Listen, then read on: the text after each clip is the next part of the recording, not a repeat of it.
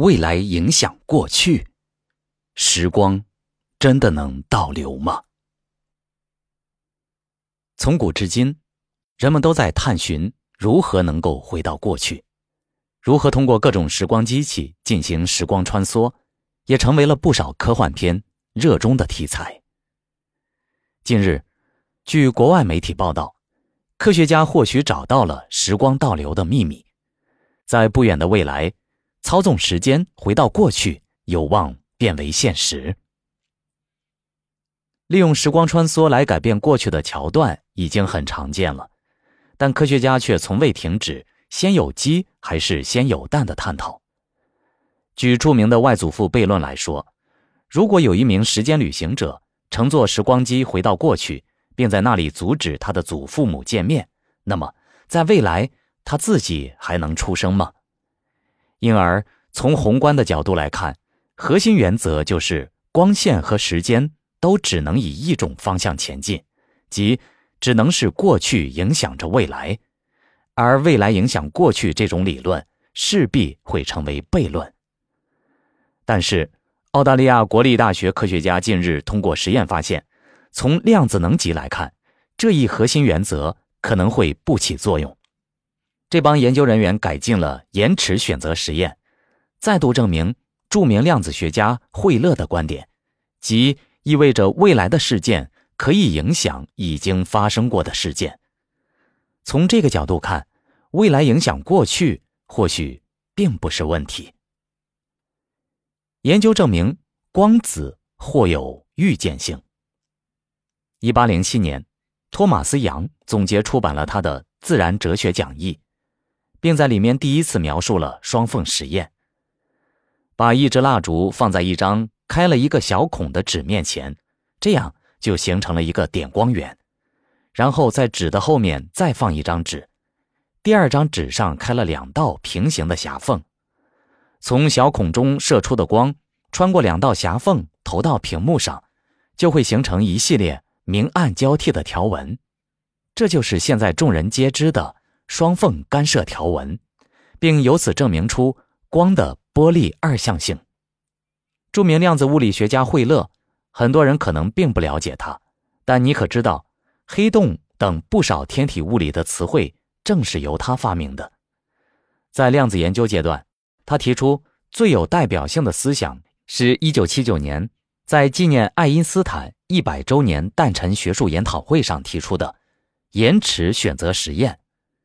这个实验是对双缝实验的改进，借此他认为穿透双缝的光子能够预见到未来的双缝屏幕，并自主选择了它的路径。据此，他给出了一个颠覆我们通常时间次序的结论：我们此时此刻做出的决定，它对过去已经发生的事件产生了不可逃避的影响。此时的决定影响了，甚至决定了过去。最绝的是，这个思想实验不但具有可操作性，而且可以在宇宙尺度上操作。近期，澳大利亚国立大学研究团队对约翰·惠勒的思想稍加改动，让这个理论实验成为可能。他们没有利用光子，而是采用氦原子，让其穿过由激光束形成的光栅，而不是穿过物理幕墙。这样。当高速飞行的原子穿过第二道光栅时，研究人员就可以精准地观测到它究竟发生了什么。研究人员发现，如果没有第二道光栅，原子就沿着一条单一的线路前进，符合粒子的特性；但当两道光栅都存在时，原子就会沿着多条线路前进，有些像波的行为方式。研究团队负责人，澳大利亚国立大学物理学家。安德鲁·特鲁斯特科特介绍说，在量子能级，如果你没有看到它，证明这个物体在另一端并不存在。这些原子并没有从 A 处移到 B 处，只有在过程结束对它们进行观测时，它们的波状或粒子状行为才会出现。安德鲁解释说，这表明，如果氦原子真的沿着一条特定的线路，接下来未来的测量结果。就会影响原子的线路。惠勒所提出的未来事件正在影响着过去的观点不仅成立，还能被进一步的观测。理论已证明时光倒流是可行的。抛开繁杂的延迟选择实验不谈，我们目前已经有了不少较为简单的时光倒流推断理论。众所周知，空间由长、宽、高三个维度组成。当我们日常运动时，不论行走、跑动或者上楼梯、坐车等，我们在三维空间中的坐标也在随时进行着改变。然而，如果你看过那部著名的科幻片《星际穿越》，你也许会理解，在四维空间中，随着年岁的增长，秒针旋转的同时，我们也在时间这个维度上逐步前进。天体物理学家表示，时间和空间。结合在一起，形成了四维时空。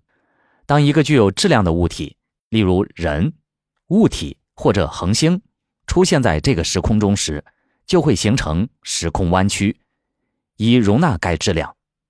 如何利用时空弯曲进行时空旅行，成为了一个经久不衰的物理研究课题。正如《星际穿越》演绎的那样，目前能够被广泛接受且相对成熟的理论。被称作虫洞理论。虫洞是一种假想的连接两个时空区域的通道，被连接的两端可以是两个不同的宇宙，或是同一宇宙的两个部分。从理论上而言，物体可以经由虫洞旅行，而方向则既可以是未来，也可以是通向过去。因而，通过虫洞在理论上可以实现时光倒流。然而，这样一次时光旅行所需要的能量是巨大的，甚至是需要仅存于理论中的负能量，因为要形成虫洞，至少需要一整颗行星坍塌的总能量。除了广为人知的虫洞外，另一种通过巨大能量进行时空穿梭的理论也同样存在，这就是著名的宇宙弦理论。该理论认为。早期宇宙残留下一个狭窄的能量管道，延伸至整个宇宙的长度。这一区域拥有超大质量的物质，可以使周围的时空发生扭曲。而理论上，宇宙弦是无限长的，或者是闭合的，正如磁铁那样。如果将两根宇宙弦靠在一起，其所蕴含的能量将使得时空产生巨大的扭曲。通过这种方式。或许可以实现时光倒流，然而，以上的两种理论都要求巨大的能量转化，这样的能量在目前是远远超过人类实验室所能获得的，因而，他们都仍处于理论阶段。